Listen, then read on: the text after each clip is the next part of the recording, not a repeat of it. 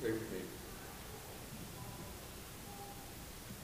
Father, thank you so much for this opportunity to gather together, to be with your people, to be with you, and to get to hear and reflect on your word.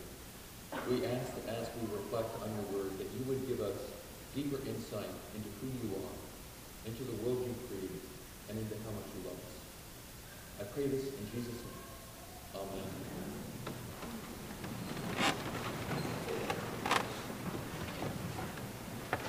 Well, great to see you guys. Many of you know that I served at Ascension for five years and recently moved to Colorado to, to plant a church. But it is so good to see you and such a privilege to, to be back and to get to share with you this morning. I want to start out with a question. Can you remember your favorite Christmas party of all time? Can you remember it? I can remember mine. I'm not going to tell you about it, but I will tell you this. The thing that made it great were the people who were there. Having the right people at a party can make it fantastic. Having not so right the combination of people can make it kind of a drain. When I was reading the Christmas passages this year, I noticed something. God invites all the wrong people to his Christmas party. He invites all the wrong people. There's the obvious ones. The pregnant teenage mom. The, the boyfriend turned husband who sticks with her. The shepherds who had jobs nobody aspired to. Who had such dirty jobs they would have had to go through all kinds of ritual purification to worship with us today. Those are the obvious ones. You know, do you remember when the Pope was uh, installed as Pope this past year? You remember all the... It was obvious what was happening. Why didn't God choose for Jesus to be born to perhaps the daughter of one of the highest respected high priests who had married a respected Pharisee? And they could have put him on display in the temple in a nice little crib.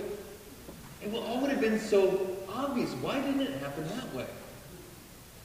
Well, I saw something else about the Christmas story I'd never seen before this year.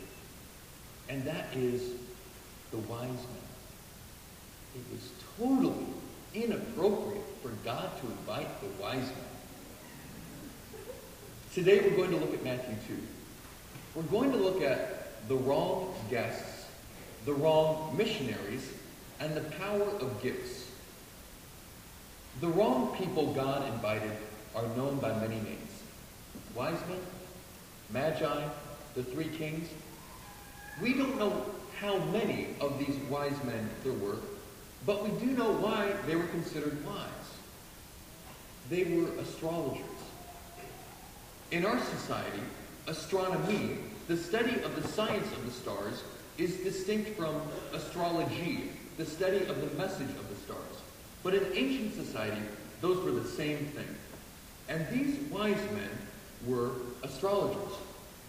They trusted the stars to predict the future and to give meaning to the present. In other words, they were idolaters. They trusted in things other than the living God. Everyone in Israel knew astrologers were bad. Each period of history normally has something that people are tempted to trust in besides God. Sometimes it's technological progress. Sometimes it's material wealth. For many years in the Old Testament, it was idols, man-made sculptures, made-up gods that people would worship. When Israel was taken into captivity in Babylon, Babylon for many years, the world superpower of the day, Babylon, its most respected advisors were astrologers. That's who they placed their trust in. When you've read the Psalms, have you ever noticed that sometimes God says, look at the stars. I name them. I know all their names. For a long time, I would read those passages, and I thought that God was simply showing off, and rightly so. He was just saying, you know, I have made the stars. That's pretty amazing, and I've named them. But now I realize he's saying something more than that. He's saying to the Babylonians and anyone else tempted to trust in the stars and their great knowledge of the stars, he's saying, you may think that you know the stars so well. You may trust them to predict the future, but I'm going to tell you something. I have named them. I know them much better than you do. I created them, and I have power over them. The Israelites knew all this. So it was so bizarre that God would invite these people to his first Christmas party. These wise idolaters. Why does God send them? They traveled a long way. We're not told precisely where they started from. But if they started in Babylon in modern-day Iraq, they would have traveled 600 miles. They show up in the capital of Israel and saying, we understand that the new king of the Jews has been born. We've seen his star. We know we're getting close. Can you give us further directions? So Herod, the secular ruler, gathers all the chief priests and religious leaders of Israel, and he says, please search the scripture and tell me where this king, where your Messiah is supposed to be born. They look through it, and they say Bethlehem. By this point, everyone in Jerusalem knows what's going on, and they're terrified. They're terrified because Herod is terrified that this new king is a threat to his power. But the important thing to understand is that everybody in Jerusalem knew, and the religious leaders knew. But then something very curious happens. All of the chief priests and scribes knew what was happening. They knew these strange visitors from the east had appeared, announcing the birth of their Messiah. But none of the leaders of God's people were willing to take a five-mile walk to Bethlehem to see if the Messiah was really there. None of them were willing to risk a two-hour walk to greet their new king. None of the pastors or Bible scholars or seminary professors lift a finger all the leaders of God's people stay home, while all the wrong people accept the invitation they've been given. It turns out all the wrong people are becoming God's people. And it turns out these wise idolaters, these wise astrologers, weren't just the wrong party guests. It turns out they were some of the very first missionaries, telling the world about the Christ child. So they set out for Bethlehem. After the star they had observed, the star that God controlled, kept leading them, inviting them to come see this new king. They found Mary.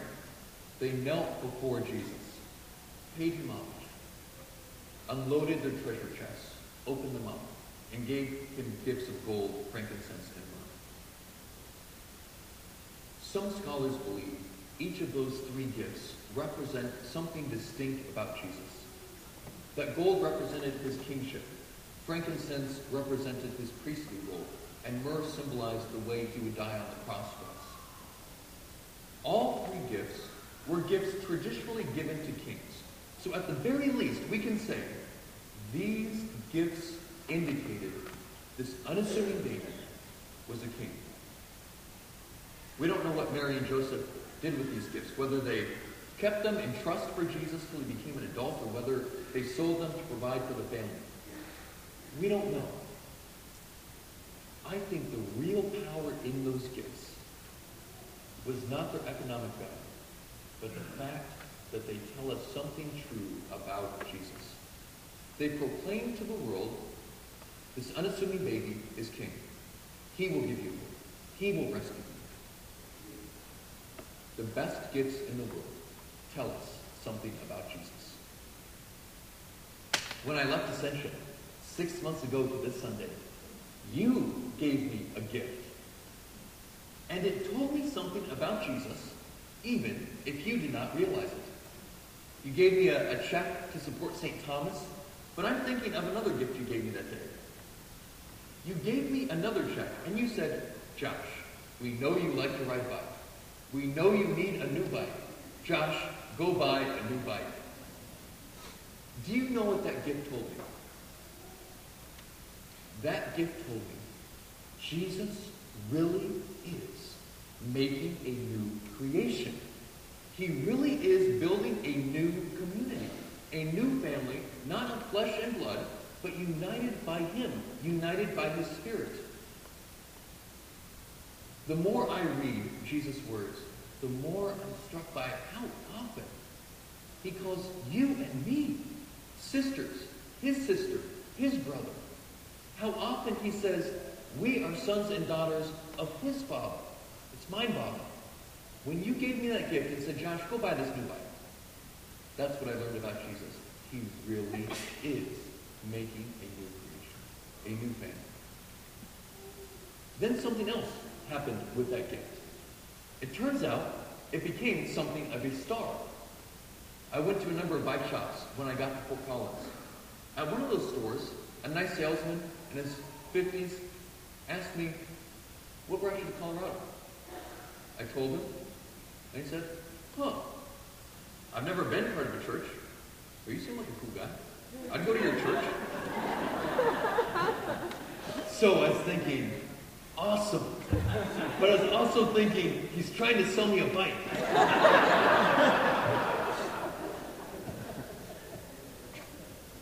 I shopped around. A week later, I bought a bike from that guy. A few weeks later, events were starting to ramp up, and I dropped off some invitations to the store for him. He wasn't there. So I, I wrote a handwritten note, left my email and my phone number, and you know what I heard from him? Nothing. Nothing. Silence. For weeks.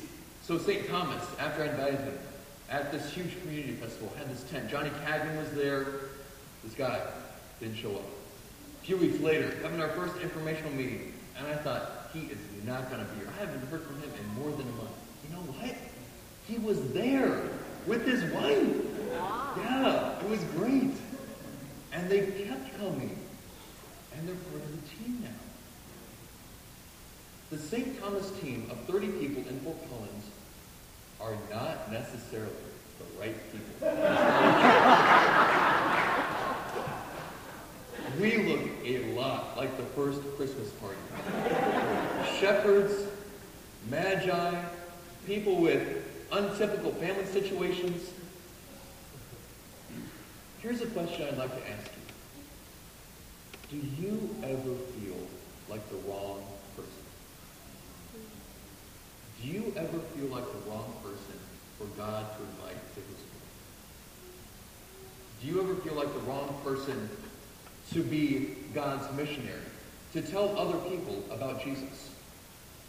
Well, I think we probably are the wrong people to be invited to be a friend of the King of the universe. And yet here we are, guided by a star or a series of constellations invited to seek, and we've come to believe, and here we are. If you're like me, you have had these thoughts. There is no way I'm supposed to tell people about Jesus. I like God, but I'm not as devoted as they are. I don't have as much experience as they do. I don't know how to answer people's questions as well as they do. I'm not as smart as they are. If you're like me, you probably have lots of reasons why you shouldn't be the one to go plant a church, to be a missionary on the other side of the globe, to invite your coworkers or neighbors to Alpha, to give a creative gift to someone that would tell them something about Jesus. One of the fascinating things that's happened since I moved to Colorado is that I see myself in the biblical story more and more. And here's something I've noticed in that story. No matter how unqualified, no matter how qualified people are, God likes to use just-in-time logistics. Which in the business world is the gold standard. But for us, for real life, man, it's kind of uh, it's kind of scary. He seems to want to wait until the very last second to provide an answer to prayer, to provide the needed resources, to provide the rescue. It seems like God uses the wrong people so that everyone knows it's him who carried the day. And it seems like he uses just-in-time logistics So that no matter how wonderfully capable or woefully undercapable people are, everyone knows it's him who carried the day. Maybe that's why God invites the wrong people. Maybe that's why he sends the wrong people as missionaries. As we look at this story, there's a danger I see. And that is to think of it as a nice Disney fairy tale movie and the credits are rolled. It's over. The story's ended. You know, it is a nice story. And I used to think of it like a Disney movie. But now I think of it more like a Bourne movie. You know, the Bourne Identities? You read on, and stuff gets real. Like there's all kind of intrigue and espionage and people getting killed left and right. And on the one hand, this was an historical event that is over. But on the other hand, God keeps inviting the wrong people. God keeps sending cryptic messages, inviting people to seek. He keeps working through the wrong missionaries, through the wrong people. And the danger when we read this is to think that it's something that happened in the past that has benefited us, but that we're outside. But the thing I've realized is that God is replaying the story again and again, calling us to be part of it. There's one more danger I'd like to mention today. Whenever I would hear a guest preacher who is planting a church or a visiting missionary come to come back home to a church, I would sit in the pew and I would think, man, that's awesome. Like I'm glad things are going well, but man, they are so much different than I am. Like I could never do that stuff. The thing I want you to know today is I'm just a normal person, like you. Sitting before God and thinking through, given who God has made me, what is the best way in the whole hum stuff of life? What is the best way I can interact with my neighbors and coworkers and friends and family to try and tell them stuff about Jesus in creative ways? I'm going to close with four quick questions. Would you, with me, be on the lookout for how God is inviting the wrong people? Would you, with me, put aside all the excuses we build up in our heads about why we are the wrong people to tell others about Jesus? Would you, with me, look for ways we can give gifts that tell others about Jesus? And would you, with me, if you're able, kneel with me right now like the wise men, to pay Christ homage and to pray together.